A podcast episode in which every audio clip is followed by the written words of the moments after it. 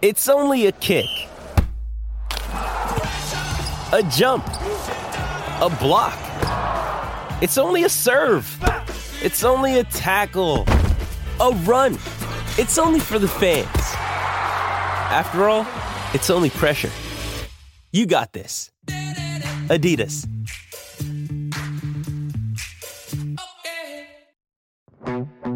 Welcome to the Go Big Redcast, the Husker Fan Sports Show, with Dave, Honky, Mac, and Boomer.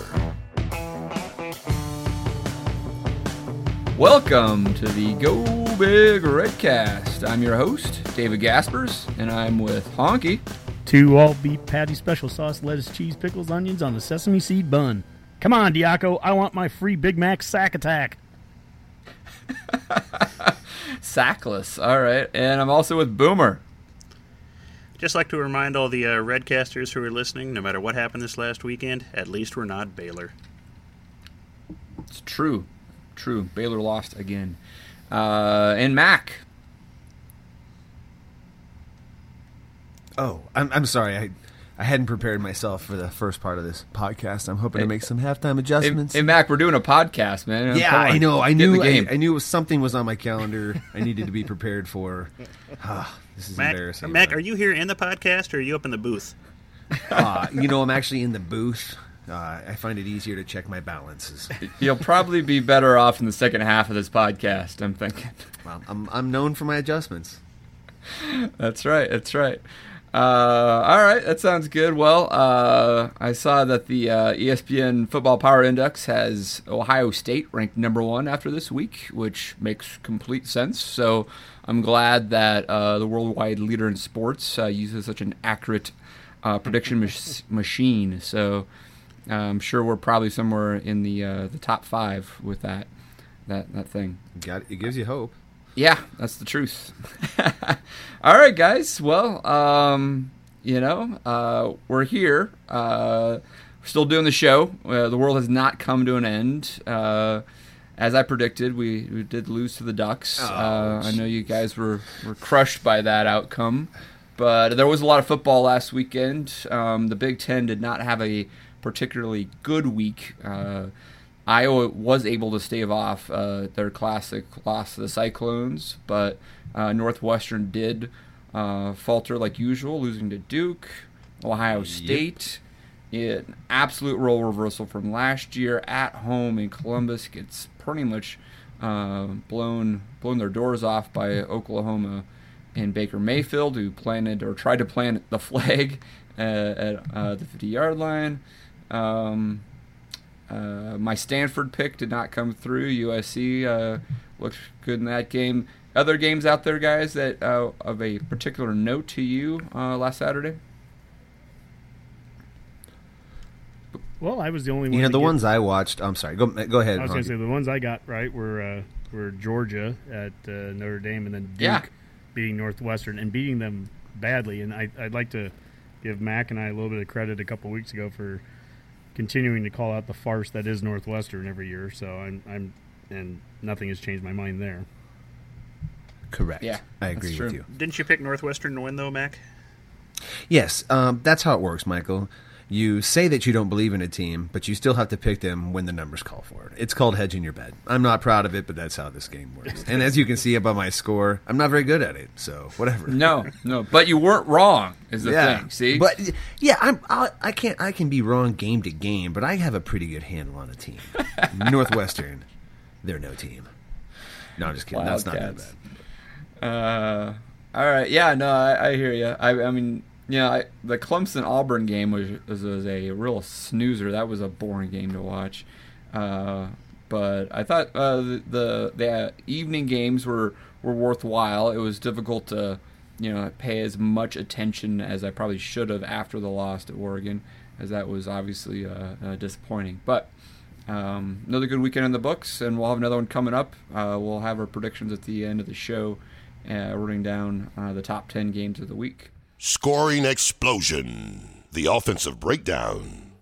Well, we did have thirty-five points of offense last week um, against uh, a Power five team. Normally that gets you a, a W, especially on the road, but uh, it did not work out that way. Uh, Honky, uh, Mac, who wants to jump all over this? What did you guys see out there that um, you you liked uh, in particular, or something that uh, was a concern right off the bat? Well, uh, I'm not a coach, but I play one on iTunes, and I think uh, you know, Mac and I talked about this a little bit yesterday. There's plenty of blame to go around for the bad things, and I think there's plenty of good things to talk about too, thanks to a to a very good second half. Um, I. I am not alone in saying at halftime that uh, it was looking pretty bleak. And I think any Husker fan out there that at that moment when we're down forty-two to fourteen, any Husker fan that had horrible thoughts going through their mind, it, it's okay. You're not a bad person for thinking that. It was really bad at that time. And what the team did in the second half to come back was absolutely necessary, not just for the psyche of the team, of the fans. It gives us something to hope, you know, to cling on to and have a little bit of hope, because without that, it wasn't a very good first real six quarters of, of the season. But those last two, to me, the, it's a roadmap for what we think would, you know, I mean, that's what's going to make us be a successful team these last ten games. That second half and, and that's, is the start. And that's the offense as well, Honk? I mean, I guess I feel like I was watching that game, and obviously we, we got two early scores in the third quarter, but then we went about a, a full quarter of time before we got that, that next touchdown, which is off of a, a defensive turnover, uh, forced turnover. I felt like we had some missed opportunities, both halves really, but sure. There was a, a several drives there in the second half where we put something together and, and get that score tighter earlier. Um, it could have had a different outcome. Sure. I, I can't really go deep into my offensive issues because some of them are a moot point. I, I've been a, a noted run the ball guy, but on top of that, I mean, I, I'll throw two very quick stats out at you. Riley is nine and oh when rushing for two hundred yards or more. When Nebraska rushes for two hundred yards, we're oh for seven now when throwing forty or more times. Riley's made the point that he wants to run the ball more than the opponent, and we need to keep our turnovers under the punt. That's the two things that he said. Those are the two main keys that we had going into last week, and on top of that, we also said that we need to win the time of possession.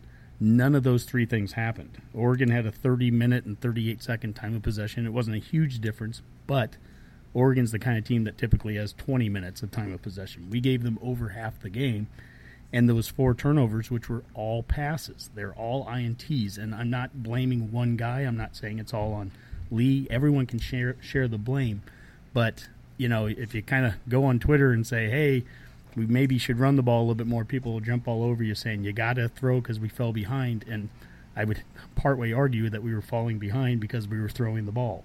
But but having said that, there's there's good signs. There's good things, too, that, that came out of that. We scored some touchdowns throwing the ball. So, you know, I, I, I don't want to just be run the ball guy, but we do need to run the ball better. Sure. Mac, uh, thoughts on that? Yeah, it's a. It was definitely a mixed bag out there on a on Saturday. Everything will come down to like a consistent, you know, consistent pace of play, consistent level of where you can count on your wide receivers to make some catches. You know, there obviously there were glimpses of, of what we could do, um, but there's obviously there's there's cracks too. We know that we can't just sit back and let Tanner throw the ball forty times and expect him to win a game. We know that now. Okay, and so and, and that's and that's fine because he's still relatively new in this system, shouldn't be counted on for forty attempts. So that that's obviously a road we don't want to go down. Um, Tanner Lee's human.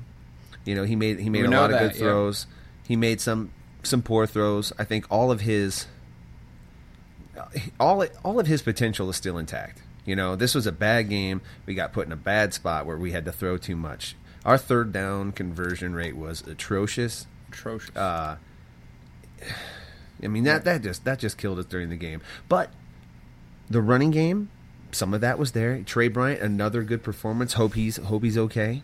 Yeah, you know. But the offensive line looked good to me in a lot of spots. I mean, I felt like anytime they really got a lot of pressure on Tanner was a time that he was holding the ball too long. But for the most part, that offensive line for two weeks in a row now, I felt has been pretty good in pass protection. Yeah. Let's uh, um, let's. uh, continue this conversation, I think, by position group. I think sure. I don't think we're going to do this every week, but I think this one, this week in particular, there's some value there. So let's start with that offensive line. Mac, sounds like you were pretty impressed with them.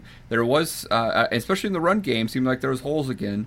Uh, you're also impressed with the pass block uh, overall? I, I actually was. I felt like, and the other thing with that is uh, the way they kind of just snuck in Farniak to make his first start that game. I yeah. mean, that's a big deal. His first start's Oregon, Autzen Stadium. He's playing tackle, um, and and he held up. You know, that I didn't get it, hear his name get called out too much. I thought, yeah, I thought they did a pretty pretty good job for the most part during the game of of. Uh, of pass protection. And in the running game, they're they're creating lanes for those backs to hit. You know, it's a matter of timing, and they're getting better at that. But those big guys are moving. I think they're out there moving pretty well. You know, Mac. Uh, the, the left side is particularly strong in my mind. Yeah, Mac, I, I think that lends itself to we can focus on negative, but how about let's talk about some progress. A year ago, a loss to Farniak, or not Farniak, I'm sorry, a loss to Neville, four games in the season was disastrous. It meant we had to bring this walk-on Conrad guy up, and, you know, what are we going to do? And this year you have an injury, and, and you have a guy like Farniak who's this year into the system that can step up and, and right in, and we're good to go. Um, and he looked Farniak all right. Got hurt. Heck, you could move Conrad out and put Decker yep. in. You know, if, yep. if, and Reardon uh, played. If Farmer doesn't keep I, I don't know if Bo, I, I haven't got a right chance guard. to rewatch that closely, but like I don't Bo know. I saw Reardon. So we've got Did some, Bo Wilson get any time on the line? Added depth right now in the O-line. That's stepping in that, that we didn't have a year ago. So I think right there, just progress to begin with. Um, on top of that, I, I do agree with you. I think that the pass the pass protection, I don't see offensive line issues necessarily with the pass protection. I see some hmm. running back issues when you when you start to get to like the Wilbons, and I think Correct. that's been an issue that, that they're trying to figure out is if Bryant's not in there, do they have a back that can that can protect? On top of that, I see some scheme issues at times. That last interception that Lee threw on the last play, that wasn't a, a right tackle getting overblown by a D N. That was the tight end. That was that was uh, I think it was Hoppus. So you know that's sometimes you're, you're getting in some matchup issues there that schematically you could do a little differently. So as far as specifically to the O line, I, I can't say that I'm I'm I'm that that frustrated right now with them two games into the season. Sure.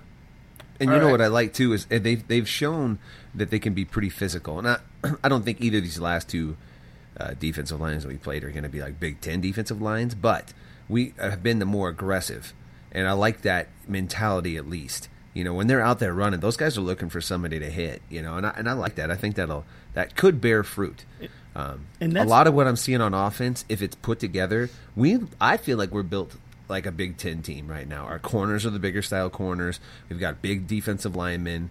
You know, uh, I just feel like this team is, is suited for the conference that we're playing in right now, even offensively too, you know. So yeah, and, and that, that goes back a little bit to my critique of, of Langsdorf and the offensive staff is do we have a staff that's that's built for this, this uh, uh, conference that we're going to be playing in? Because – you know, you always hear with running backs, feed them the ball, give them the ball thirty times. They got to get into the flow of the game. I think you have to do the sure. same thing with the O-line. And this O-line, I think, wants to run the ball. I, I really believe they want. we want to get behind these guys running the football. And twenty-nine rushes to forty-one passes, and I don't care. I, I, to be honest with you, I'm kind of tired of hearing about the score, and we were throwing because we were coming from behind. We were, we could have, you could say the same thing against U C L A two years ago in a bowl game. You can run from behind. What we were doing was we were slowing the game down, giving Oregon stops and giving them opportunities to have three touchdowns in the last seven minutes of, of the second quarter. And do you, you know, feel like I'd have taken an eight-minute uh, drive that just ended with no points if it just meant to chew up the clock and not give them three touchdowns, you know? Sure, Honk. What was the actual – I don't know if you know it. Maybe, Boomer, you, you can look at it real quick. What was the run-pass split in the first half? Because I, I didn't – watching the game didn't feel like, oh, wow, we're passing too much here in the first half or even through the third quarter. The the fourth is where it felt like, obviously, with, with time started to slip away there, uh, Tanner had a lot of a lot of uh, uh, dropbacks. So I, I guess I'd like to see those those splits in the well, first okay, half. I didn't necessarily feel like we were. When Tre I, went I down, I think that changed yeah. everything, you know, in terms of what they were going to do running. So I'm yeah. I bet the split drops right after that, because I do think well, we might yeah. have tried a little more running, because he was, you know, those draw plays were pretty good runs. Because we got it down, down to fourteen points relatively early in the third yeah. quarter. I don't yeah. feel like anybody was panicking time-wise there. It just it took us till five minutes to go in the game to get the next touchdown, yeah. and that was a, a challenge. I mean, in the in the first half, to your point, Honky, uh, you know, you're right. I mean, I feel like the the D P uh, penalty on the fourth and one was just crushing. That was just a, such a costly mistake, such a poor time to do that because you convert that fourth down. You keep, keep that clock going. moving. You don't have to score on that drive even. Yep. If you drain the clock down, at worst, Oregon gets one more touchdown that, that half. And at best, we score and everything looks okay. Yep. Um, very, it's a very costly mistake. Yeah, I mean, to to to the point here, Lee's first three quarters, he was sixteen of twenty-eight uh, for two hundred twenty-two yards, three touchdowns, two interceptions. So sixteen of twenty-eight, not terrible through three quarters. It was that fourth quarter where he's four of thirteen for thirty yards, zero touchdowns, two interceptions. Not um, a great stat line there. No, and, nope. and and I think some of that can obviously go fall onto Lee, and, that, and that's fine. I think Lee also, we, we know of enough drops there. One of those interceptions, the first play of the game, just a horrible way to start the game. That goes off your, your best receiver's yeah. helmet. I give I mean, Lee yeah. credit for you two. You can't throw that on Lee there. Let's, yeah. let's uh, do the breakdown then position-wise for Q B and receiver there. Sounds like you're, you know, Luke... lukewarm on Lee's performance, not all his fault. Uh, like that first interception, Honk, there's a great point. So who's at fault with that right there? It feels like to me, watching that play a couple times over again, uh, Tanner probably could have led him a little bit more and probably could have, I think he almost ran the exact same play in the second quarter and missed it, but it, it was further down and on, on the outside, the boundary, the, the sideline, so it was impossible to get an I N T. Did he uh, set set us up for an I N T there by throwing a little short, and but at the end of the day, though, it was off of Morgan's face mask. This, I mean, Stanley should have caught that ball, my, right? I'll try to keep this answer as, as quick as possible. This is part of my issue with the offense, and it's probably my lack of knowledge and history with this offense, but a couple years ago, we were playing at Miami, and we threw a touchdown, and they, they showed on the, the Riley uh, weekly show afterwards. He broke that play down. He showed it, how it was a successful play, and it was a slant, and we looked off a guy, and, and Armstrong threw a perfect pass between four defenders, and they said, this was a great play. And I looked at it, and I go, wow, eighty-five things have to go right on that play to make that play a completion. When I look at Lee, and as good of a thrower as he is, and as pro-everything as he is, there's just some really perfect things that have to happen. On that first play, I guess to just break it down to the basic thing, it's on Morgan. If it can hit you in the hands and go through them and hit you in the helmet, I guess it's on you. At the same time, I'm listening to one of the radio this shows. This is your morning, quick answer? And they were saying, gosh, if you...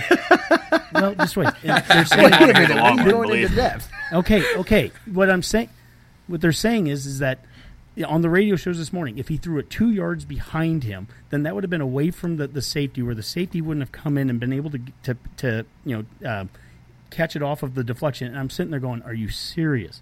If that's what we're down to, yeah. that on a thirty-yard out on the first play that you can't make it within two yards of uh, – I'm sorry, it's just getting to be too perfect. It, and if that's the case, we're not yeah. – if that if that's the thing that's well, going to keep us from winning or losing, run the damn ball, and I guess we, we'll get more yards than that. Honestly, though, I after watching N F L yesterday on Sunday and seeing how many missed throws happened in that league, I was like, well, I don't feel so bad about watching Tanner Lee go nineteen of forty because I was like, there was tons of missed throws last. Sure. Uh, you know, that, that play yesterday. was just sure. so I think we're asking yeah. Lee to. I think we're asking Lee to to do a lot. I think we're asking him to complete a lot of tough throws, or at the very least, he is more than willing to throw some really tough throws. We we've talked about that all the way back to the to the to the spring. It looks great when he when he lost it right over a guy and into a, a zone perfectly. Extremely tough passes, but they're really tough yep. passes. And then if you don't perfectly catch it and it bounces off your helmet, you get picks. And I don't know who to blame. It's that's just, just football, though. It just seems like it just seems like you really need perfect execution for those plays, and it just seems like a really good run game in in, in lieu of that. A really good run game is a lot easier with a lot less potential things that can go bad. So I don't, I don't know. I don't really have a problem with the play call.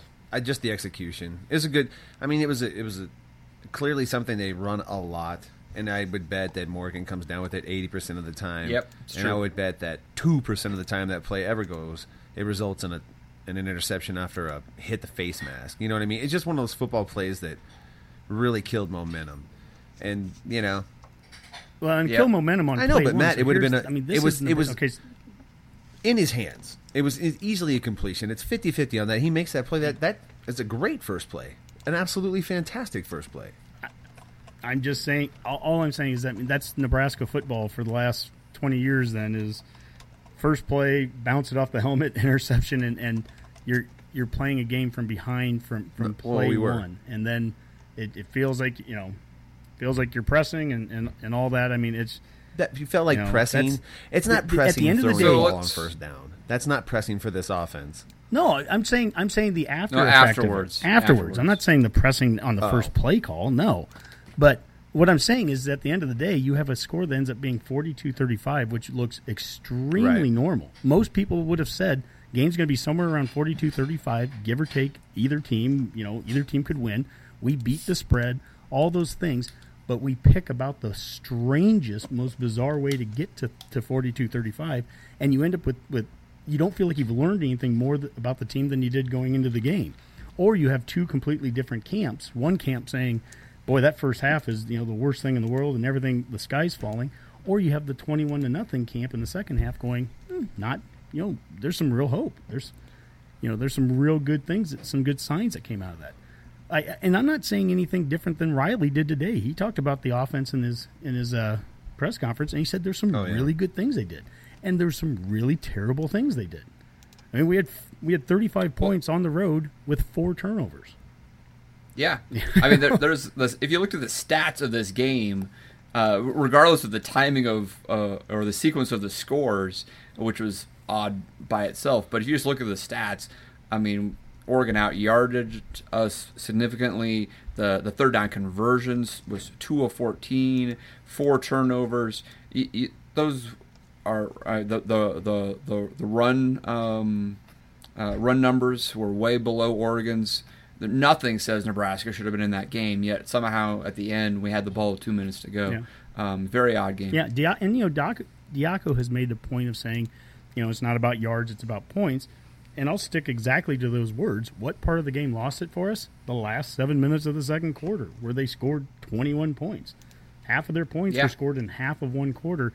And and I don't know, the only thing that would have prevented that is us simply keeping control of the ball, that time of possession thing that we didn't win. Um, you know, and we talked about last week is that, you know, you need to make Oregon yeah. go seven, eight, nine plays because they're going to make mistakes. They're going to have turnovers. Yeah. They're going to have uh, penalties. They had twelve yeah. penalties in this game. They gave us Oregon opportunities, did. Too. But for those last seven minutes, they did. It's a combination of offense and defense. We gave them the ball too quickly. We didn't get the first downs because we lined up wrong in that one situation you talked about there, Dave, with yeah. U P E. And on defense, we, did, we, we didn't make them work for it. They got some big plays, and those seven minutes – is what ended up killing us in the game. Yeah, let's keep on breaking down offense here. Just a little bit longer before we turn turn the corner. Uh, I do have some numbers talk- for you, Dave, if you'd like them. Oh, so, fire away, Boomer. Let's see. First half, uh, by my quick count, we passed the ball sixteen times and rushed for fourteen. Okay. Ah, so fairly balanced. Nearly, nearly balanced. Yep, just about. Ah, uh, love balanced football. To, well, again, you define balance, and I've talked about this before. Balance, running and passing, to me, is not even numbers. It's you want to run yeah. the ball like Oregon here. Oregon ran forty-four times to thirty-three passes. That's a good balanced game. Like yeah, Matt, but I mean I that's that's over a half too. You don't never. I mean, well, I'm just saying that's sixteen and fourteen. Double that, they're going to have twenty-eight rushes and thirty-two. I know, passes. But I don't know what their first half that's, numbers were for passing. I'm just saying your number, your your your ending numbers can end up balanced. Oh, with, oh, you're or talking the about game Oregon there. Oregon only had eight passes in the second half, actually. So, I mean, their I balance looks a little four of eight skewed, second. Too. They went thirty-three passes in the first. Just by attempts. But sure. I know, what, I understand what you're saying, though, totally. Yeah. I I mean, I I can break that. I can go back to the, the original statement of we're nine and oh running for two hundred yards. We're oh and seven throwing forty oh. or more times. It, I We Absolutely. Can get really deep into all kinds of numbers. Those are about as simple as it gets. So if we're going to throw the ball forty All right. or more times, if I know that going into a game, I'm going to predict a loss. If we're going to run yeah, the ball for I, less I, than I mean, two hundred. Riley said the same thing, Honk. I, I honestly you agree I feel with like that. Is, that gets I thrown off, Riley though, like... said the same thing. I'm saying Riley has some control over it. I don't.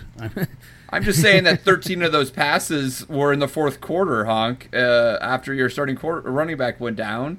I mean, and the clock was starting to run pretty fast so there. Dave, after Dave, this is interesting, right? I mean, I'm saying that we were actually pretty balanced uh, before the fourth quarter. So I, I, I just I feel like you're you're saying that they should have ran more in the fourth quarter, and that I mean, at that point, that's where it was getting a little bit. I'm not just saying in the fourth quarter. I'm saying at the end of the second quarter, you know, a nice eight-yard drive would, or eight-minute drive instead of giving them the ball three times quickly in seven minutes. That would have been nice. But well, also, on, one but, thing, Honky, on that, I'm kind of taking a look at our drive chart. In that, um, let's the first drive we had when we got the ball back down twenty-eight to fourteen, we didn't run the ball on the first two attempts on that drive. Tre Bryant ran it, and then Tyjon Lindsey, and then mm-hmm. we were in third and six, and that's where we threw for the five yards and. Had the fourth and one and the the muffed yeah. uh, fake punt that we tried there. So I mean, we, it's not like we didn't try, but then the muffed, you know we failed punt. on the punt and Oregon scores again right Are away. Are you talking about the fourth down conversion? Or thirty-five to fourteen. Yeah. yeah, yeah. So I mean, we had the we were trying to run the ball then, and then we fail on special teams, and Oregon takes advantage of that and scores again right away. So uh, refresh my memory. What's the special teams error there? Because I'm thinking of the the D P fourth and one penalty. Oh, this was uh yeah fourth and one, one forward yeah. and a false start. So. Yes, yeah, that's not yeah. Not a special teams that's, thing. That was that was D P. Yeah, my mistake. Special teams, right, you know. and, yeah. But um, but that's a great point though, Michael. It is a great point that that was sort of what they were doing, right and then that it just you know one of those deals. Who knows? Now say yeah, I mean once you're down yeah, thirty-five to fourteen, I guess ball. you right. you just try to run out the half and just get out of there or. Yeah, press yeah, so, it a little bit, which I so think they tried to Boomer, press a little what, bit. What was the next, next yeah, what was drive the next chart drive? Look like then, right? That's the next question. Next drive chart, that... uh, Oregon scored, and then yeah. we got the ball back, we and we took a sack on the first down, uh, then pass and, then, and interception at that point. Then you're, then now, you're you can of... make that argument, should we have just tried to run out the clock there? Maybe. But... Well, And, and, yeah. and you got to play yeah. the game, too. You're thirty, what right. is it? It's uh, it was thirty-five to fourteen. Yeah, you can't just, you can't just kneel on it there, I don't think. Well, no, I'm not, not saying, I'm not saying kneel on it. I'm saying run the ball and, and, and get the clock going, and, and you know you're getting the ball the first and the second half. You know, I mean that's that's the yeah. that's the deal right there. I mean, at some point you kind of got to stop the bleeding, and and but point you know point is there. I mean, we've one of the things I'd like to see. We're talking about offensive you know position groups at the running back spot. They still haven't given a clear. Word on Ozigbo right now, and so you, we've talked about with Bryant going down, and he's just going to go down about every game after twenty-five carries. That's yeah. I don't see any reason to think that's going to change. Just so they're going to bring twenty-five. Bradley up this, this week, and that's that's good. I am I'm. It's bizarre to me right now, unless something is seriously wrong. I don't know why Ozigbo hasn't seen the field after being a guy that's had a hundred and some carries. That was our leading rusher in the, the bowl game. That's had this great offseason. He's in great shape. I, I'm just a little baffled that he hasn't seen yeah. a play yeah. at all. Like it, it doesn't like a... make sense to me. I, I'm not. I'm, I'm not saying we would have won both. Or, you know, we would have won the game. I'm just simply baffled, and and I think that the the, the media they tried to ask, ask the question, and there just really isn't an answer right now. It's just well, he just hasn't gotten yeah, into the game. It's definitely curious. Okay. yeah, I guess it's we're gonna curious, find out. And this it week. wasn't really not something I, I cared too much about until Tre went down. Uh, This last game, and then I was then it was then I found it particularly yeah. odd because I thought, well, there was enough game left there. We should we should certainly see Devine, and that was the only time it got weird to me because if Riley's you know saying what he means and he's saying that they're they've kind of made this fundamental switch in their thinking that they're gonna they're gonna feature a running back this year. You know they're gonna have a guy who gets a feel for the game, so he finds the soft spots. If he's tough enough and good enough, we're gonna let him play. And so, and that, and I personally, me, I like that idea a lot. And for the most part, I think that experiment has worked, except that Tre hasn't been able to hold up so far. And, but what he has held up to, he's running very effectively, and I can see it bearing fruit.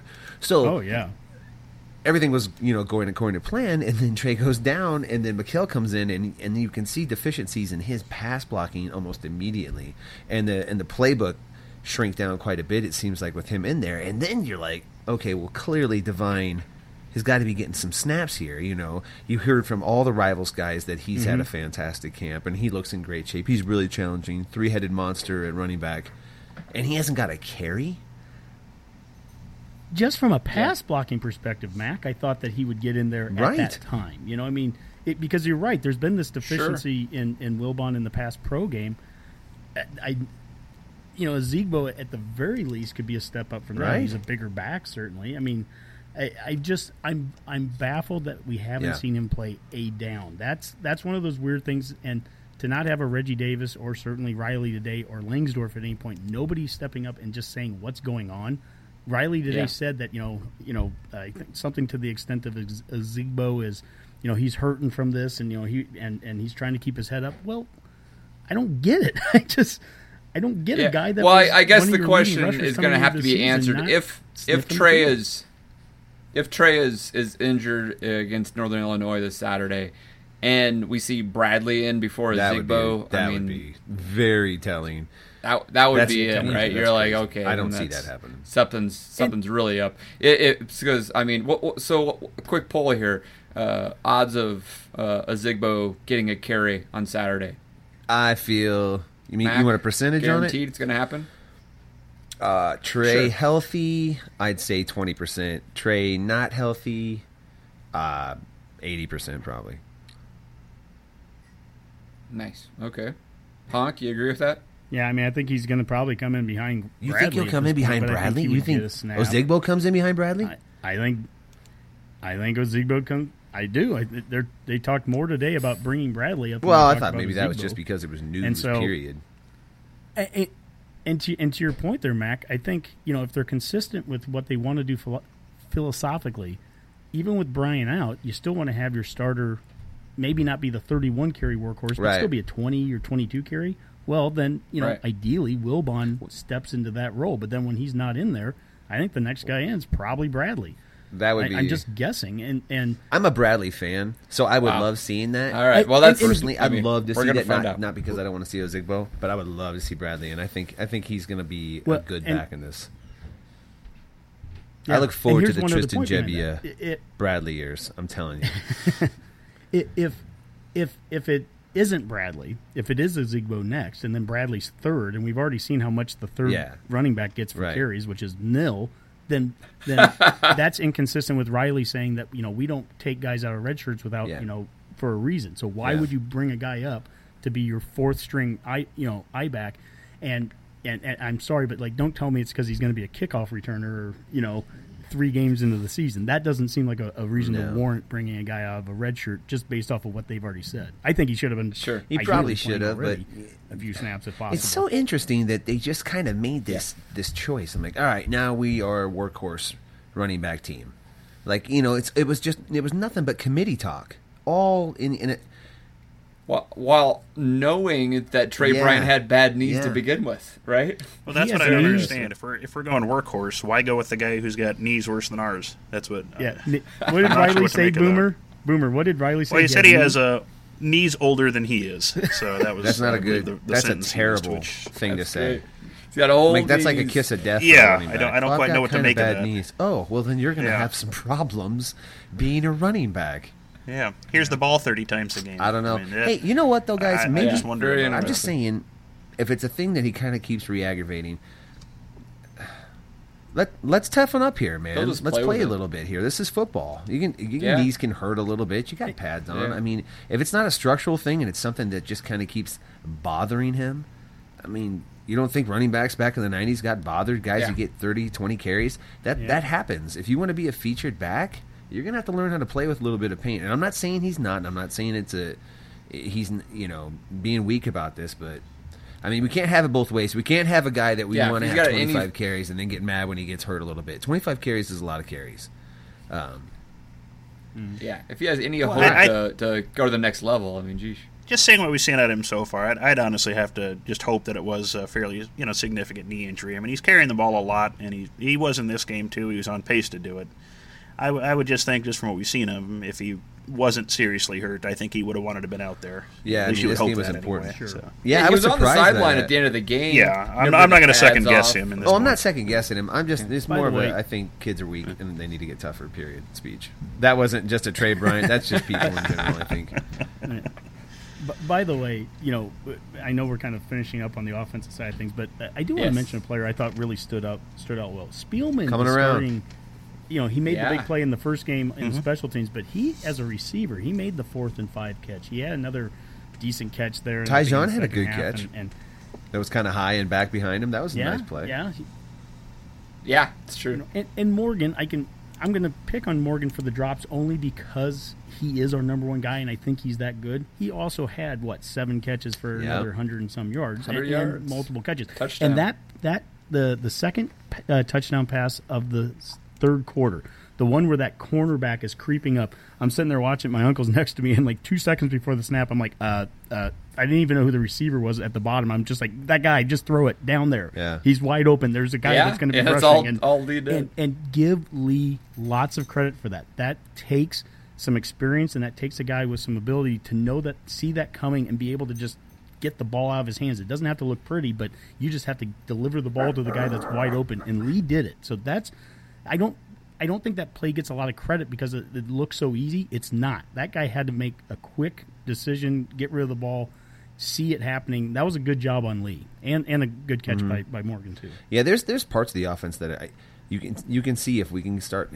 you know, ironing some of this nonsense out. I like what I see of the offense. You know, I, the running game right now. My biggest concern mm-hmm. with our offense right now is who's going to be running back if Tre can't go, because that. Because I really don't want to lose that as a feature of our offense right now. I like how our offense looks when we're running the ball with Tre. Yeah. It looks really good. And I felt like that dropped off so significantly after he went down. It scares me for the future. Yep. And that and that good running game that opens up the pass, it, that, that play action in the second half to, to Hoppus, that was oh, right off the run. Yeah. Fake. I mean, that's everything is built. It's not just running the football. It's running the football and then yep. doing the play action off of it. That's some of our best plays yep. through two games. Yep, absolutely. All right, guys, let's uh, call that a scoring explosion segment. Throw the bones, the defensive breakdown. And now on the Go Big Redcast, throwing the bones, our defensive breakdown. Uh, before we dive into this, Honk, did we not have a Twitter question on Bobby D this week? Uh, that is correct. Uh, we asked Redcasters, where should Diaco be during the games? And uh, with four hundred sixty-three votes this week, uh, twenty-nine percent said uh, on the sideline, eight percent said in the press box, and sixty-three percent said wherever they wherever he wants. So I like that, that answer. Was, that was nice. Now, does that include the uh, stadium for the first half of the game, or, or was UConn an option? It does seem like he's not in the stadium at all in the first half of these first two games. So apparently he shows up at halftime, uh, gives uh, some uh, analysis and breakdown, and then they, they seem to play much better in the second half. But I mean, he's not uh, confused yeah. on time zones or something. He doesn't think this is mountain time or something, is it? And he's just showing up late. yeah. or yeah. What, he seemed to spend some time this know. week in uh, Lee Barfnick's head for free. Whew, that guy had an axe to grind.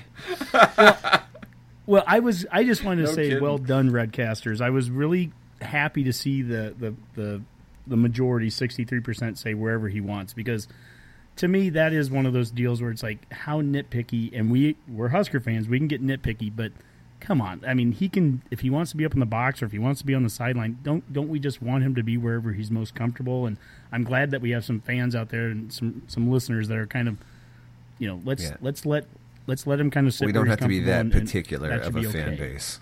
Sure. Yeah.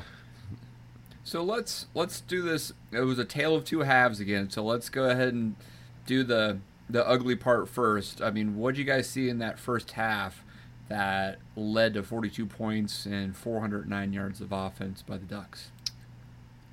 I saw that combination, as we said at the beginning of the offensive side. It's not. It was a whole team effort. It was yeah. the offense would give a turnover at, at a time or penalty, and they'd put a defense in a bad spot, or the defense wouldn't make a stop when they needed to. It was just nothing seemed to go right. And Riley said today, he goes, defensively, we didn't do any major tweaks at halftime. There wasn't any.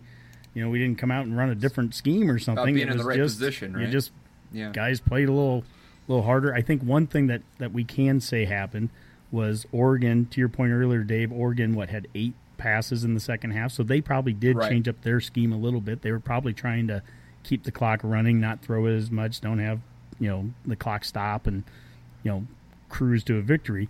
But but as far as in the first half, I mean, I, I guess I don't have any one thing that just sticks out where we just blew up. I mean, so, I don't know why it didn't. I want to get back it. to the the Oregon change in philosophy in the second half, because I think if you're a naysayer right now on this whole coaching staff, you're going to bring that up. But to stay in the first half for a little bit longer, what seemed to me, and I think, uh, Honky, you might have mentioned this uh, it, when we started uh, discussing the show, um, was the big plays, uh, right? I mean, fifty-one-yard uh, touchdown, thirty-one yards pass play. I mean, it was uh, Diaco's scheme should actually be trying to to keep the big play from happening, which actually worked last week versus or- uh, Arkansas State.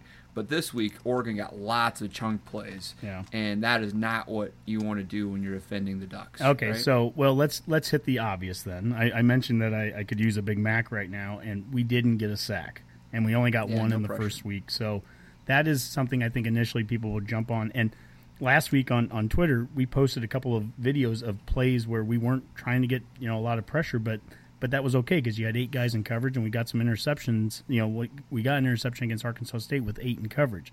Well, that wasn't working so well this week, you know, and you can't – we, we've got to find a way to manufacture some type of pass rush.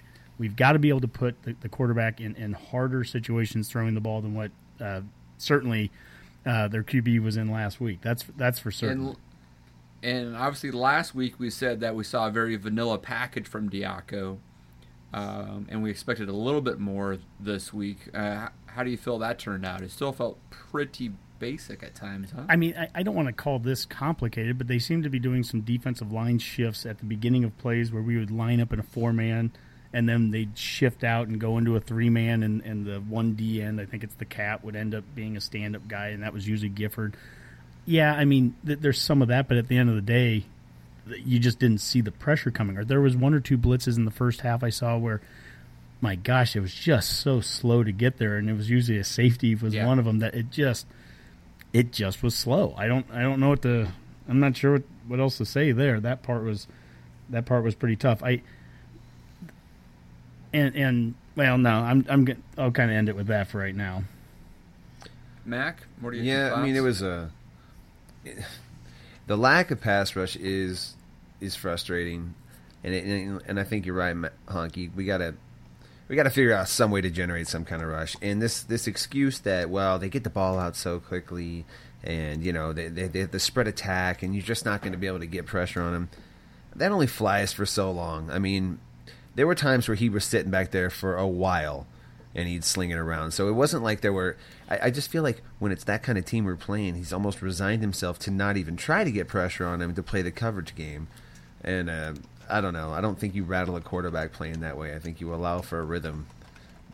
But I'm not a defensive coordinator. I'm, I'm sure there's a philosophy in there. And, and to Honky, your point, yeah, but all I see us doing as far as fancy or any kind of trickeration is uh, – defensive line shifts in the middle, then some twists after that. But I, I still, I, I do like our defensive line play. I mean, yes, we're not getting pass yeah. rush, and I know that's not coming out of those guys, but they're doing a pretty good job of holding the line of scrimmage for two weeks in a row. I feel like their defensive line has held the line of scrimmage. Maybe no pass rush, but the line of scrimmage has been maintained. Yeah. And, and and like we were talking about, I don't know if we were saying on the show or, or off, but Uh, I think this team is far better built for Big Ten play than, than maybe some of this more open stuff where yeah. where teams aren't, you know, even going to try to run it at you. Royce Freeman had success in the beginning of the game, but when they needed to run and we knew they were going to run, they really couldn't. And and I, I like that. Yeah, we have we have two distinct different uh, d- defensive line uh, lineups that we we've been playing that I think have been kind of interesting. You have Stoltenberg with the Davis twins outside of him as for one lineup, and then you see one where um, DeAndre Thomas gets in there at nose tackle, and you have Freedom and Alex Davis outside of him, and they'll do that maybe a little bit more in some pass rush situations. But it is a, I mean, we're building some depth there. I mean, we don't, we're not even talking about Peyton Newell Sean played. Neal. I mean, I, I'm, I'm guessing he's not a yeah. Did Newell play? T- yeah. Um.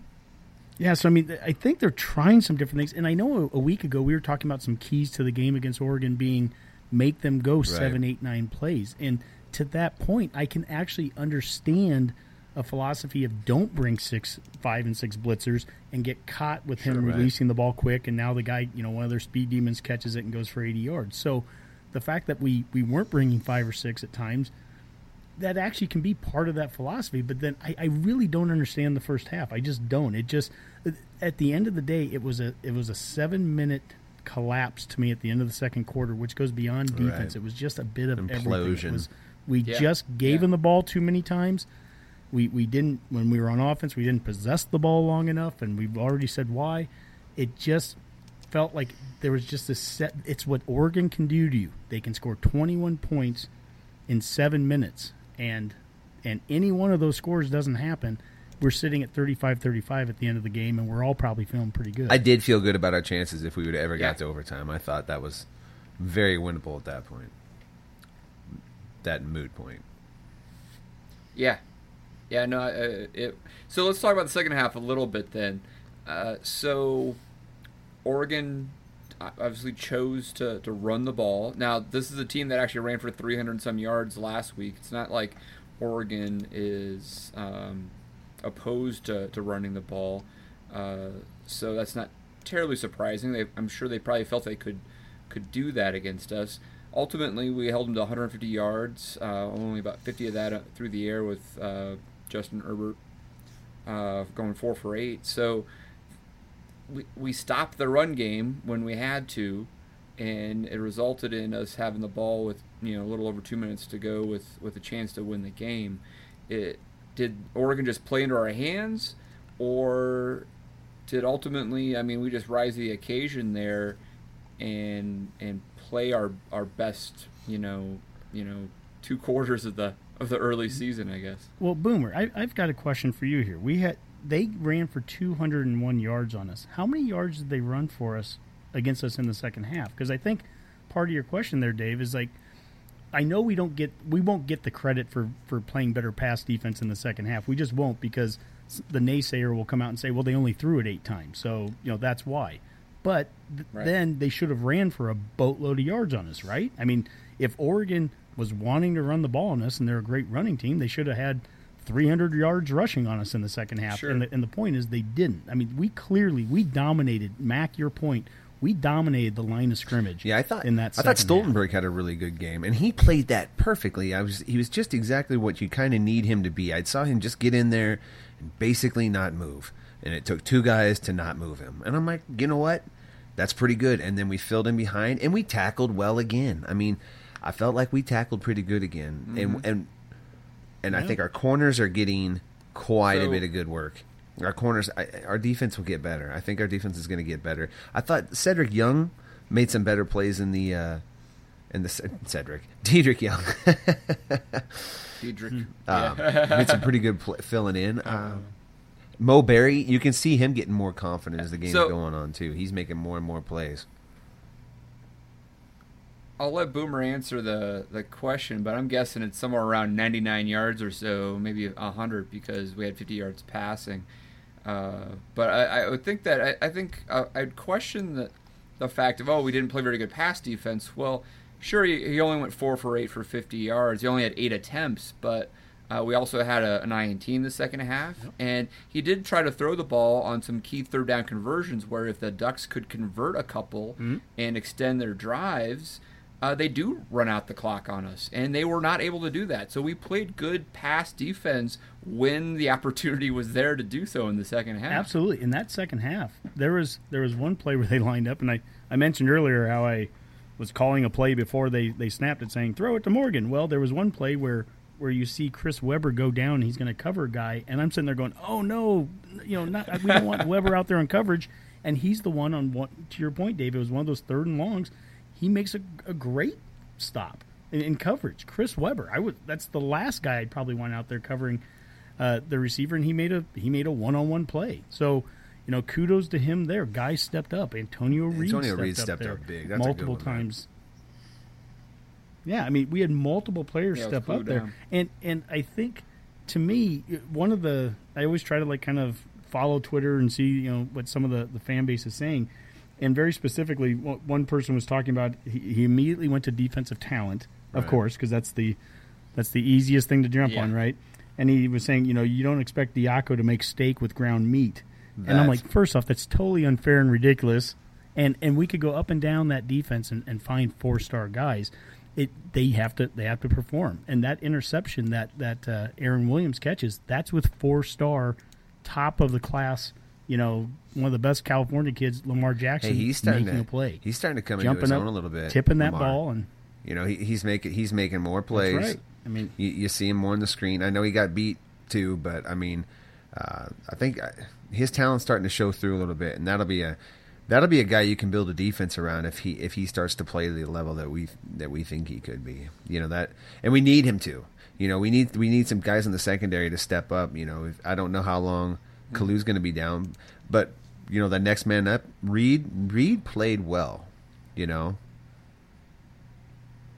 Yep. Boomer, you have those stats for us by chance? I do. By my quick math, I might be off a yard or two. It looks like not, I'm not counting a one-yard loss on the kneel down at the end of the game. Uh, looks like the Ducks ran for one hundred one you yards in the second half. You got to count that one-yard loss then.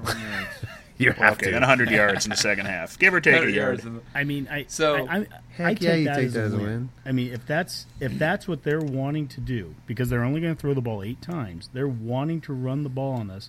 I think one hundred yards holding, you know, Oregon to one hundred yards rushing in that second half, and they want to put that, that game away. Again, you know, let's find some positives there. That's a good that's a good job by that that defense there. That's a great job by that D line, and and I don't recall a lot of missed tackles, honestly, either. Either half, so I don't know why it was just so much better second half, but but there are positives. Yeah. Uh, maybe let's wrap this up a little bit with uh, maybe a, a bigger picture review of the challenge that, that the, the defense switching from the four three to three four is going through uh, compared to, say, and even offensively, I suppose, with you know the, the true pro-style quarterback we now have compared to, to Tommy the last two years. Uh, in, in comparing us versus Oregon with a new coaching staff, and you're like, wow, how is Oregon doing so well with Willie Taggart? They just brand new coaching staff, new D coordinator. Shouldn't they be in the same boat as us, struggling to implement this? But Taggart really runs a similar offense to Oregon for the last over decade, essentially, of, of play under Chip Kelly and Hilfrich. And... Uh, they were a three four team until last year yeah, when Brady Hoke came in and tried to yeah. do the four three, and it was a disaster. So they were recruited to a three four. They're recruited to a spread offense.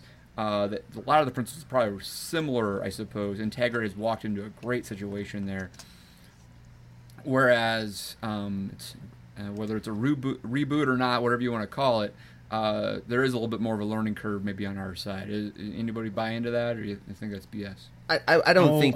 I don't think we get B S any kind of pass. Yeah, I, I, we shouldn't use that as an excuse. There are factors. No, no, no. I'm not saying no, use it as an excuse, but I mean, it's like it's like you know, it's not the same. It's the apples to correct. Oranges yes, transition is long. To that point, yeah, I would Dave, agree. I, I would say if people are saying, if looking at fair? Oregon and, and then looking at us and saying it should be the same, it's not. It's the same with like looking at Michigan and looking at us and saying, you know, the yeah. the changes were yeah. similar. It's not. And and frankly. Riley builds slowly. That's his. That's his M O. Man, he doesn't. He he. Very slowly, but hopefully well. All right. This it's a long football season. We'll see how it goes. But uh, so yeah, that's I guess my, my short answer. But I think you, you made good well, points about what, what Taggart well, walked into. And let's let's not pretend like they did kill us. They didn't kill us. You know, they beat us by a touchdown, and they didn't yeah. score in the second half. So they're not. You know, they're not like well on their way to winning the Pac twelve here. You know, they, they and that was at home. Yeah, if that game's at Memorial Stadium, we win that game. Yeah. Yeah, I mean, it, and it, to that point, it, it's it's in some ways it's a moot question trying to compare Nebraska and Oregon specifically because there's so many different things going on there. But having said that, we've been very upfront from the, the first show that we've recorded about there's no excuses. And I would say right now, just to throw a few numbers out there, Nebraska is last or second to last in the Big Ten right now. In the following: scoring defense, total defense, pass efficiency. We're second worst national pass defense, with only Ohio State behind us. Ohio State is the number one team in the E S P N F P I right now, has the worst in the country, you know, pass defense. And what's their excuse? Talent? I don't know why the Buckeyes are. You know, sometimes it just happens, right? I, I have heard this as a, I don't want to call it excuse, but I, I think there's some validity to this. we didn't bring in Diaco to stop the Arkansas States of the world. We brought them to we brought him in to stop the Wisconsins and Iowas and the Big Tens.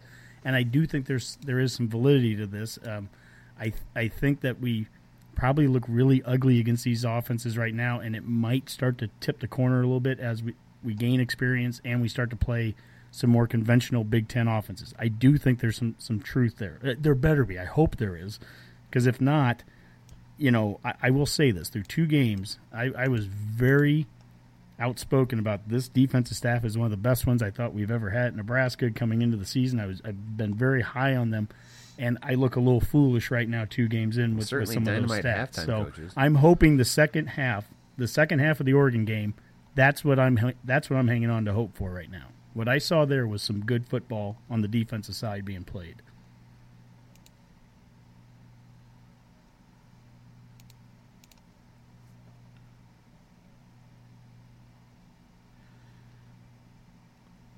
Dave, I think you're. Hey, Dave, I think you're on mute. Or... This is what we love about podcasts.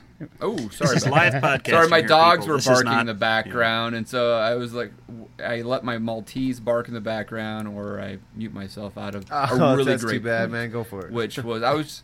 Yeah, shame. Well, we'll moving on to the next topic. Try to re-say it exactly how you did the first time. No, I was just simply saying that. I mean, I don't want to toot my own horn for saying, hey, I, I said we were going to lose to Oregon. But, I mean, opposite of hockey, saying, oh, I look foolish because I was so high on this coaching staff. You were very high on how we were going to beat Oregon, and we were going to come out guns a-blazing, and we we're going to, you know, uh, have game day here for the Ohio State game, blah, blah, blah. My, my image of this season hasn't been altered at all because of this loss to Oregon, because I thought we were going to lose to them, because I thought we were going to start a little bit slow. And I'll stick with my prediction that I think by the end of the year, we're going to be pretty happy with this team. I think we're going to get better on both sides of the ball. By the end of the year, um, we are going to, you know, look a lot better. Uh, and that that's that's that's my hope. Um, well, your so pre- your prediction I, I, had well, us at nine and three. You have us basically losing to, to Ohio State and Penn State from this point on. Which no, is great. Hold on, Honk. If you go back and listen to the, the track, track, I said we. Oh, I did not guarantee a Penn State loss. Okay. Actually, I said we might beat. So Penn we State. might. I said we might lose to someone else somewhere right. in here. So my point is, so my point is, you're that. saying that, that from this point on that we'd go eight and two, and that's great. I mean, I'm yeah. I'm predicting yeah. the certainly the same thing as well, but. The, the the one guarantee I'll say is that we will not have E S P N Game Day here, and we wouldn't have even if we beat Oregon because Ohio State didn't do us any good there either. Right. So we're not going to have E S P N Game Day here. I will throw that one out, out. But one of the things Mac and I talked about after that after that game is that, you know, this is a tough it's a tough loss. We, Nebraskans don't want to lose any game. I mean, we it, it stinks any time. You can make this up a, a, a hundred different ways if we. I still look at Penn State a year ago as a as a great example of this. Absolutely. Penn State was a miserable program coming into October. They were getting blown out by Michigan, and they lost That's their my point. They lost their in-state rival to Pitt, and that was they were two and two, and everything was going wrong. You know, I'm not ready to jump off it, you know any any bridge yet, and and I'm, I can't sit here and say I'm shocked. I mean, we lost by seven points on the road to Oregon. It's just that game, I don't think anybody could predict how that game went. That Oregon game is just a tough one for people to, to swallow because it was the absolute emotional highs and lows you could experience in one Plus game. Plus, it was one of those games where it just took it right out of you so yeah. quickly. I mean, we were down so fast. It was like, ugh.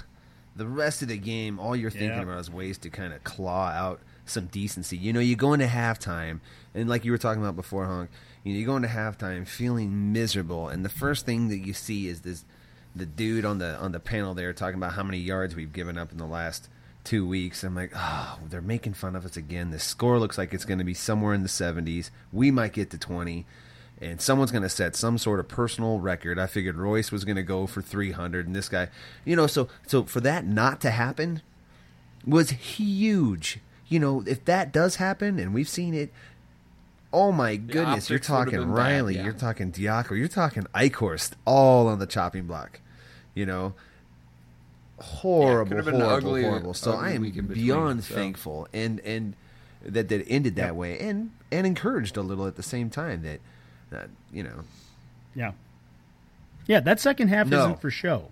There is there is There is legitimate football now that we can cling to. Yeah, the black shirts talked about this in in the uh, the press conference as well today. They're looking at that second half and they're saying that's how we need to be playing. I mean, there's they see that'll be valuable. A yeah. you know, they see a template now for what what they can do. And and you sometimes you need to see some success. I mean, to to, to have some of that confidence. They yeah. probably didn't come out of Arkansas State crazy confident. They should actually. I'm. This is a whole separate topic that I don't want to get into, but this, it's interesting to kind of look at Nebraska right now coming off of that game and Oregon coming off of that game. Like, who has some confidence right now? I don't know that Oregon walks out of that game crazy confident. They they walked out of that limping for, for two quarters. I'll take the win. Don't get me wrong. For I sure. would always take the win. But my gosh, they, they there's some cracks and some holes there. We come out with the loss, terrible loss, terrible first half, all that all that being said, but we do come out with, I think, some swagger and some confidence that, all right, we just outscored them twenty-one to nothing in the, in the second half. And maybe we turn the corner. Maybe we turn the corner, and any Ducks fan that sits there and says we weren't sweating at the end of the game, I'm calling they're good liars on that one. Yeah, bull plop. All right, guys, good stuff. Well, let's uh, wrap up uh, Throwing the Bones, and uh, we'll have a big, big in-depth breakdown in Northern Illinois here coming up, and then we'll uh, do the Games of the Week on the Go Big Redcast. You're listening to the Go Big Redcast. And now, Scarlet-Colored Glasses. Trivia time. All right, opening this week, Nebraska is a fourteen-point favorite over Northern Illinois. So kind of a reverse of last week's question. Uh, when is the last time Nebraska has ever lost a game being a double-digit favorite over an opponent? Ugh. Well, I have an immediate an upset. I have an immediate one that comes to mind. I would think uh, right, Southern ahead, Miss in oh four. I'm going to wow. say the loss of Southern Miss in oh four. Arizona yeah. State, yeah. ninety-seven. I don't well, know. I mean that. You're absolutely right there, Mac. If if we could go all the way back to ninety-six, if there wasn't one in between, I definitely think we're a double-digit favorite against Arizona State. But I'm just guessing that against Let's, Southern Miss, the second game of Callahan, that's got to be a double-digit. Um, that well, was a or Iowa State in in oh nine could have been oh, one. I mean, that was that a bad loss. A, yeah, we were likely a double-digit over Iowa State, right? At home. Not that that matters, but... Yeah, that's usually worth three or four points. I mean, was Southern Miss... We've gone down to Hattiesburg. Was that that wasn't an away game, though, but right? the, was this home. was the this was the home game. It was the second game of the Callahan era. This is the, the Joe Daly right. not running out uh, of bounds on fourth down, and that was... And we had just blown out Western Illinois the week before, so, you know, we're riding high right. with, with formation shifts. Um, it's so glorious. I, I mean, for, all right, so I think we're down to those two. I mean, it's got to be one of those. If two, we think, think it's Iowa State, then that's the most recent one. That's oh nine. Yeah. And then oh four is Southern Miss. And I I, I can't think of any other. There, there wasn't anything in Riley's. Uh, I mean, like we lost to uh, Illinois, right? By that point, we At were home? a five hundred team, yeah, unfortunately. You know, yeah, that first I'm year, just, I'm that just first year under Riley, I'm just we lost to... because we lost to B Y U so early. We never really got above five hundred. I don't think we ever would have been a double-digit favorite. You know, I'm, I'm boy, I'm tr- and I don't recall under Pelini other. Well, I guess other than that Iowa State one, I don't recall any like bad losses to a. Yeah, I'm gonna say yeah. Iowa State. I'd be. Sh- I'll say Iowa State oh nine. I think it's a solid guess. Mac, you uh, in agreement? Sure. All right. Iowa State in oh nine. Boomer, what do you got? All right.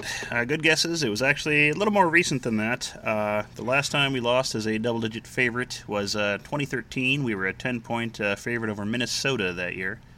Oh. If you, if you want to go over ten points, uh, twenty eleven against Northwestern, we were actually wow. seventeen and a half point favorites in that Ooh, game. Wow. And lost that. Northwestern was on a terrible skid at that point. I think they'd won three games, and, well, that didn't end well. Wow. So the two thousand three- But generally speaking, when we're uh, when we're a double-digit uh, team, we're we're quite good just to get the straight-up win. I believe we were twenty-eight and two from the last thirty games I could find. So should be good this weekend. So well, the problem with the Minnesota game was I yeah, was Dave. Yeah, I was going to say, was that a Dave game? So that, Have that we has talked the about Dave's away game it, so history really... on the show? Mm-hmm. that we should remind yeah. the Redcast. That should be um, brought up at some point. There needs to be a full-on exorcism. Yeah, that Purdue this year, we're talking His about. His record is atrocious, people. I have not seen a road victory since nineteen ninety-five. And that's not for lack of trying. Colorado. He's true. Gone to many games. That's true. Oh. It's true. Minnesota was one in particular where I tried to go to because I thought it was an easy victory. And clearly we were a double-digit favorite, and look what happened. So don't go so to Rutgers or Purdue this year, Dave, please. Yeah. Yeah. Yeah. Rutgers is home. All right, guys. Well...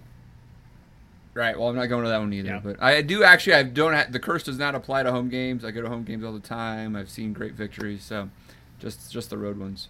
Uh, all right, guys, let's uh, move into uh, Scarlet-Colored Glasses uh, with this in-depth breakdown of Northern Illinois.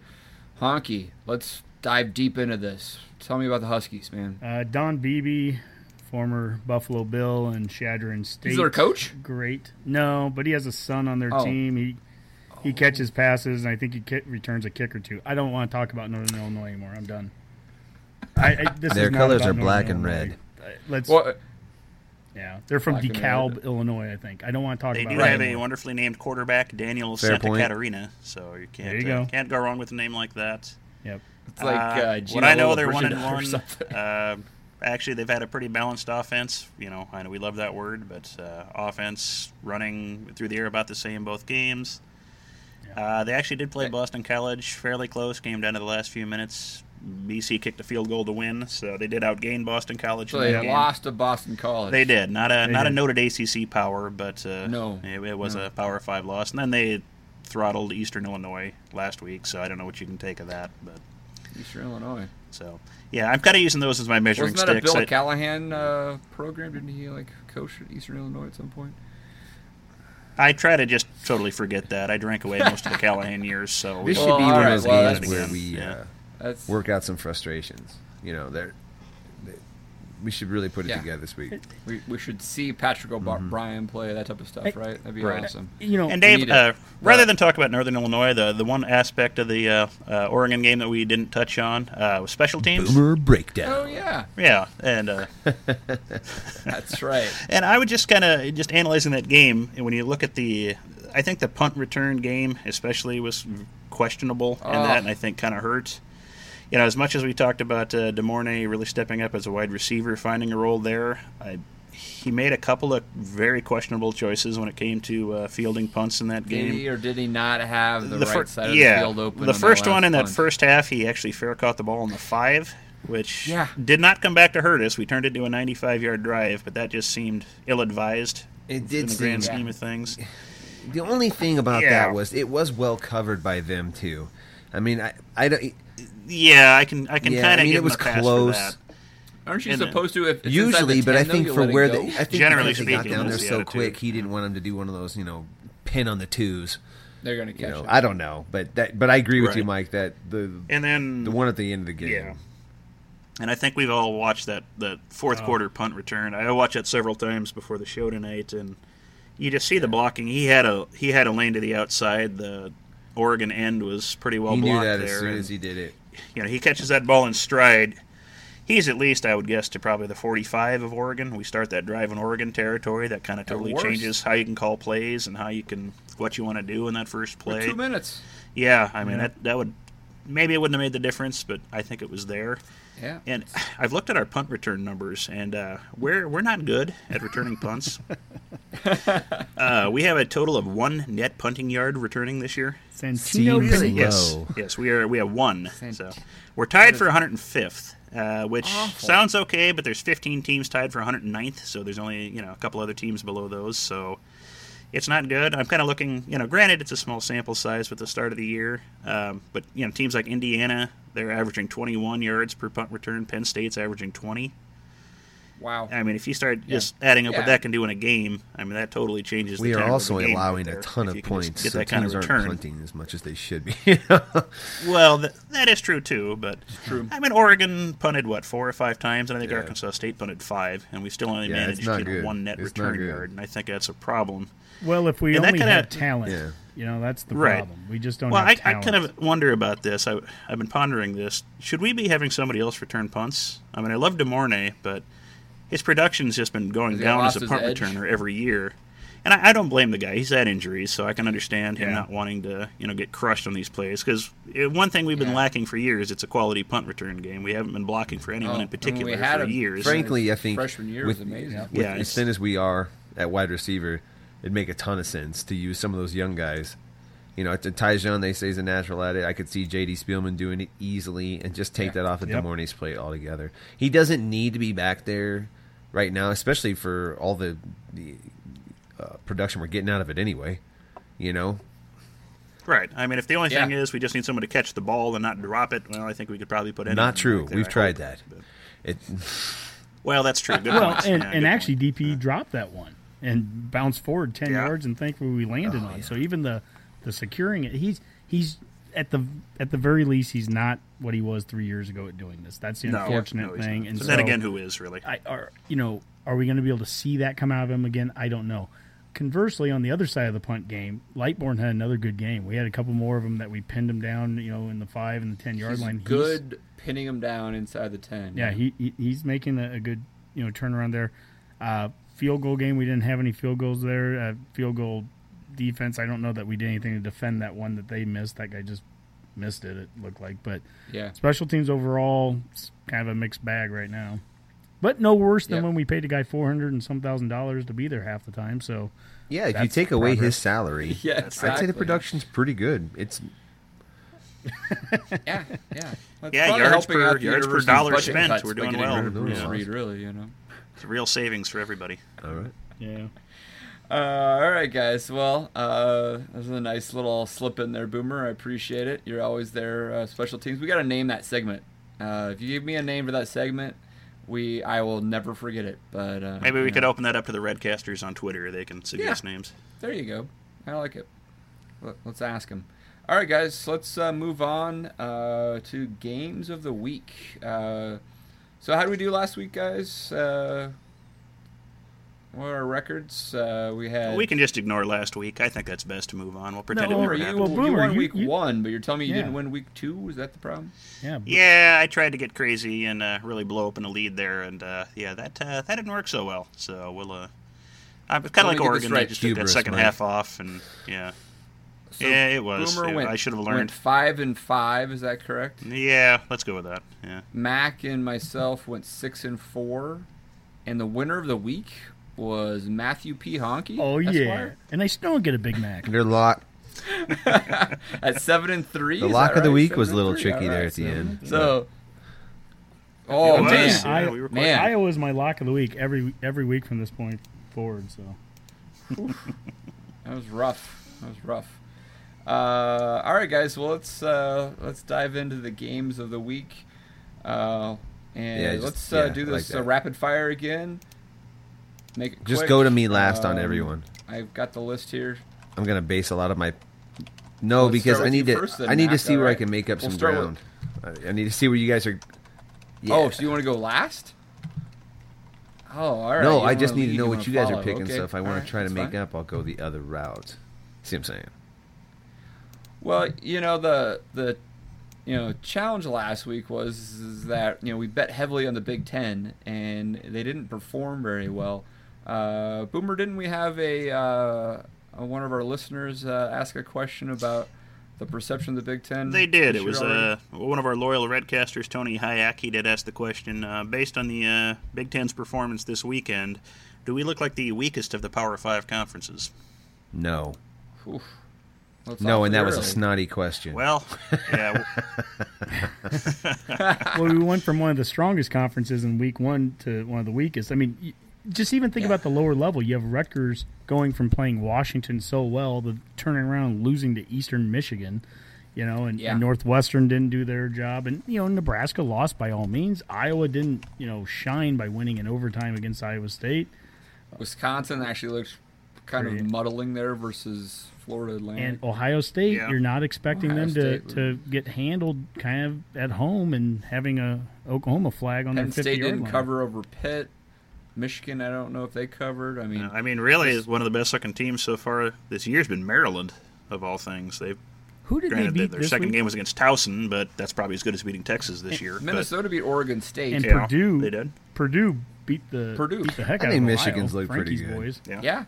Their defense looks good. I, th- I think Michigan's going to mm-hmm. be fine. And you know, Penn, Penn State uh, right now. Yeah, Penn yeah, State looks average. solid. Yeah, There's no question there. there. yeah. No, I mean, I I guess that it's it's all relative, and if you want to try to compare, I mean, obviously everybody's now suddenly high in the Big twelve because Oklahoma beating Ohio State. Well, he also had T C U um, looking good in the Big twelve, and yeah, I mean, you know, Kansas, Kansas State's bad. not bad. Oklahoma State looks good. Yeah, Kansas State looks good. You've got you got a lot of decent looking teams in the Big twelve. You also have Baylor, but that should count for like eight Rutgers, I think. But yeah, and t- yeah. yeah, yeah. I mean, I, I guess after week two, you could say that. Um, I'll give it a few more weeks, and I got a feeling we won't be at the um, in the cellar for the Power Five. But uh, yeah, I, I mean, as of right now, because of last week's performance, uh, maybe we're in the cellar. Well, some of these games of the week here, Dave, they might uh, they might change that for perception. We're still in those crossover. Uh, conference non-conference games right now, so all right, let's That's go through. It's true. All right, guys, let's let's jump into them. All right, uh, let's start with uh, Oklahoma State versus Pittsburgh. Let's start with Mac. I'm going to go with Oklahoma State. Okie State. Boomer. Uh, I watched Pitt uh, do an eight play, uh, or excuse me, an eight minute, fifteen yard, or excuse me, fifteen play drive for about thirty-one yards. So we're going Okie State. That's my lock of the week already. Oh, nice! Oh, he jumped all over That's it. That's an easy one. Honky. This is an example of where I'm willing to change. And preseason, I said Pitt was one of my surprise teams, and I've changed. This is definitely Okie State, hands down. That's a hedging the bet moment right there. All right, I'm taking the Pokes as well. It's uh, four for Oklahoma State. All right, let's do Wisconsin versus B Y U. Badgers versus the Cougs. Uh, honky. Uh, I'm going with Wisconsin. Boomer. Wisconsin. Mac. Yeah, B Y U already let me down once this year. I'm going Wisconsin. That's true. It's true. Yeah, I'm taking Whiskey too. I mean, I this is one I thought that maybe Whiskey could have some trouble on. Uh, but B Y U is not impressed. This is in Provo, but uh, that's a that's a big jump. I think uh, the Cougars can win that one. Uh, we'll see. Uh, one of the last times Wisconsin went out west, they lost to Arizona State in that really controversial uh, call. So maybe they'll have better luck this time. All right. Um, we just talked about this team and uh, how they impressed. Purdue is at uh, Missouri. Well, there's one of those Big Ten S E C matchups, right? Uh, let's go with Boomer. Uh, oh, let's go with uh, conference pride. Let's say Purdue. They've looked decent so far. Nice. Mac? Oh, man. I... I'm going to pick Missouri. Their color schemes are going to be very confusing. Yeah, right? I'm going to go with Missouri, although I'm not I'm not high on my pick right there. I just need to make up some ground. Mac takes Missouri. All right. Honky? I am, I'm sold on the Boilermakers right now in the non-conference at least. I'm going, I'm going Purdue. Excellent. I will go Purdue as All well. Right. It's hard to here's where, here's where it could go really south for me. uh, all right, I'll, I'll I'll take this one first, and it's my lock of the week. Oh, I'm taking, come on. Take, come on. Taking Alabama over uh, Colorado State. I love love the Rams, and I love uh, our producer Skip's alma mater, but uh, I'll take Alabama to to beat the the Rams in Tuscaloosa. Mac. Uh, yeah, I'm I'm feeling pretty confident with the Tide here. Boomer. Uh, you know, if, if Colorado Be State bold, pulls this Boomer. off, yeah, I'd, we would have Honky drink an entire gallon of milk on video for everybody, but uh, we're going to go with Alabama. Sadly, the world is so dark. Yeah, yeah. Honky? Uh, clearly I'm going with Bama, but I, I've got to say, Mac, is there any – you live out there in Fort Collins, is there any – hype or anything about this? Are they talking no. about it? Or no, they don't. Uh... No. I'll, I'll remind you that C S U actually played Bama a couple of years ago, and the first half was pretty darn close. So, I mean, I think that's what they hope to do again, right? I, I, I don't think Bama... Uh, what was the spread on this one? I, it was pretty high. I don't think Bama will cover. I yeah, think, I think I that's th- fair. Yeah. I was trying to find um, that. I'll find that. All right. But... Here, here's an interesting one. Uh, Oregon Ducks heading to Laramie to play Wyoming. You gotta Wyoming. give it to Honky first. Honky, yeah. It's all you, buddy. My lock of the week. I'm going with Wyoming. Whoa! No, you're not. Oh, I am on. going with Wyoming. Oh, I can't believe Lock it. Lock of the week. God it's going to happen. I am going. My lock of the week every week from this point on is either Wyoming or Iowa. So I'm just, wow. I'm just throwing that out. Good for you. I didn't expect that. The, the, the Go Big Red cast would like to say nothing we uh, portray here is should be taken as actual gambling. Oh, yeah, advice. That should be pretty clear. I thought that, that should be clear by our records. Yeah.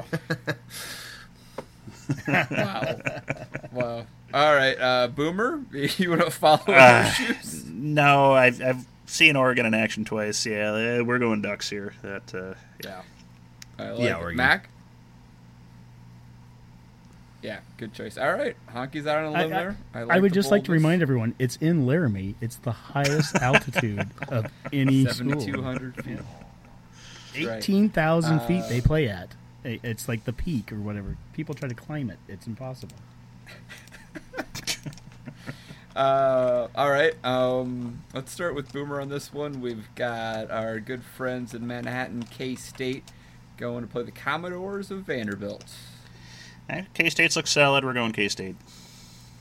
Yeah. Mac? Uh, I'm going to go Vandy. Ooh. Wow. All right. All right. We'll see if uh, Vandy's actually let turn the corner. I'm going to take the safe pick here, even though it's on the road. I'll take K-State as well. Honky? Uh, Bill Snyder shocks by not playing a directional MAC school, uh, but I'm going to go with K-State here. Yeah, he probably thought Vanderbilt was not in the S E C. He was like, oh, yeah, sure, we'll play those guys. Uh, are they really? I mean, yeah. They are so, the exception to the rule of the S E C. So, Mac, we still need a lock yeah, of the week coming up here from you somewhere. All right. Just well, a reminder. I wouldn't, I wouldn't take you this guys one. jump but, all over uh, these. Uh, we've got uh, this. This was a you know hey, big Wyoming was there for you. Classic game. Clemson versus the Ville. Uh, Clemson going to Louisville. Mac, I'll give it to you. What do you got? I'm going Louisville. Ooh. Ooh, wow. You're taking Louisville? All right, all right. I like it. Top ten matchup here. Uh, Honky. Um.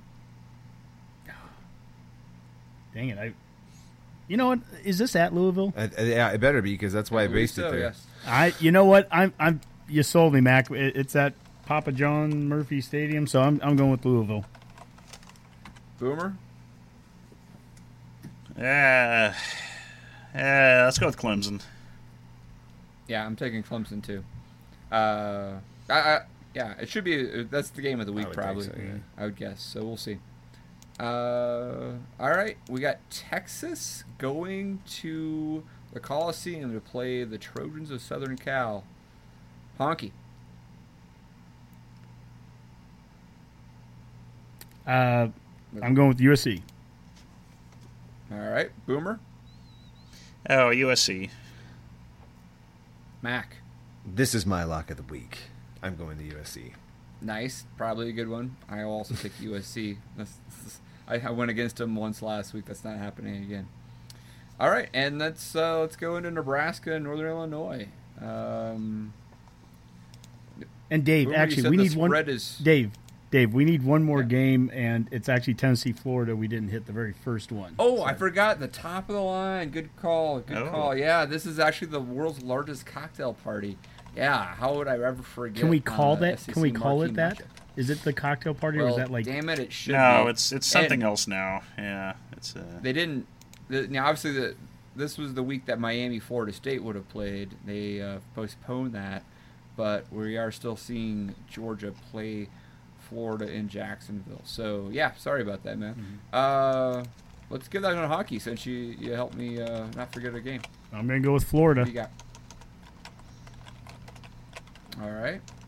Uh, actually, you know what? I think it's not It's not in Jack. I'm, I just, I totally, it's Tennessee, Florida. This is the third September Uh, third game in September matchup. I'm totally yeah, I thought it was Georgia. Yeah, it's it Florida, Georgia. Uh, you guys are really. Uh, okay. Yeah, Florida, yeah. Georgia is the world's largest cocktail party. We're becoming yeah, very podcasty. This is what happens tonight when I only see half of my screen. I apologize. All right, so you're going Florida. Boomer? Uh, uh, Tennessee. Tennessee. Tennessee. And Mac. I'm going Florida. Uh, I took Tennessee to win the East. I got to take Tennessee. All right. So I survived that flub. All right, now let's head into Nebraska, Northern Illinois. Um, Boomer, you said that we're fourteen-point favorites. What, do you have the over-under on this? Uh, no, but I can shortly, so... Yeah. Check Since, it. Uh, Honky doesn't pay attention to anything like this, I'll let him make his call call before. The over-unders are fifty-eight and a half, it looks like. fifty-eight okay. and a half. All right, that's interesting. All right, who's got a... Uh, a presuming a win, but also a score prediction. Honky, you want to start? Sure. I'm going to... I'm going to say uh, Northern Illinois, negative seven, Ditka fifty-two. So you're saying fifty-two to seven? Is that correct? I'll give him seven. Nah. Like uh, what? I'll give him I'll give him fourteen. fifty-two to fourteen. I like it. All right. All right. It's domination ah. time. Um, yeah, I'm thinking mid-fifties to... mid-twenties for them. Let's say no, let's say uh, seventeen for them, fifty, fifty-five for us. Nice. Double nickel. See if, if we have a chance to run up the score, I could see this coaching staff is just thinking it would be good for everyone's You bet psyche, it would. So I could see that. Uh, Boomer? Uh, said we've. I've got to hope we outperform Boston College against them, so... Let's say we'll win this game forty-two to seventeen. All right, all right, that's good. I'm going to say somewhere right around there. I'm going to say forty-five to twenty-one. So going in the right direction. All right, all, all right, right. Guys. Good stuff, good stuff. Um, all right, let's uh, hit some parting shots if you've got them. Honky, you always have a parting shot, so I'll let you go first. Well, I uh, I don't have a great one this week, but this I did see a tweet, and maybe every once in a while I'll pick like my favorite tweet of the week. And this one was, "You can't pound your chest and say we're Nebraska and then claim moral victories." And I think there's some, some truth in that. True. All right, Mac, anything? Um, you know, I would just like to caution people about the length of a football season and and the fact that it's not a finished product in week two and. And there's still ways to enjoy a football game, you know. We sometimes I think football's too hard for some people to be fans of, but it's it's still going to be a fun season. I think we're going to have a good time this year. I hear you. We need that. All right, Boomer. Well, just whatever happens going forward, just remember we're we're still not Baylor. That's true. What kind of Baylor? A Baylor. Yeah, you know, I'll uh, I'll build off of that and, and Mac's point just a, for a few seconds in the sense that I think sometimes it is it does take more to be a really good fan in this day and age of Nebraska football than it was, say, in the nineties when you could go to a game and, you know, you were paying attention in the third quarter to your third or fourth string running back uh, and what what he looked like.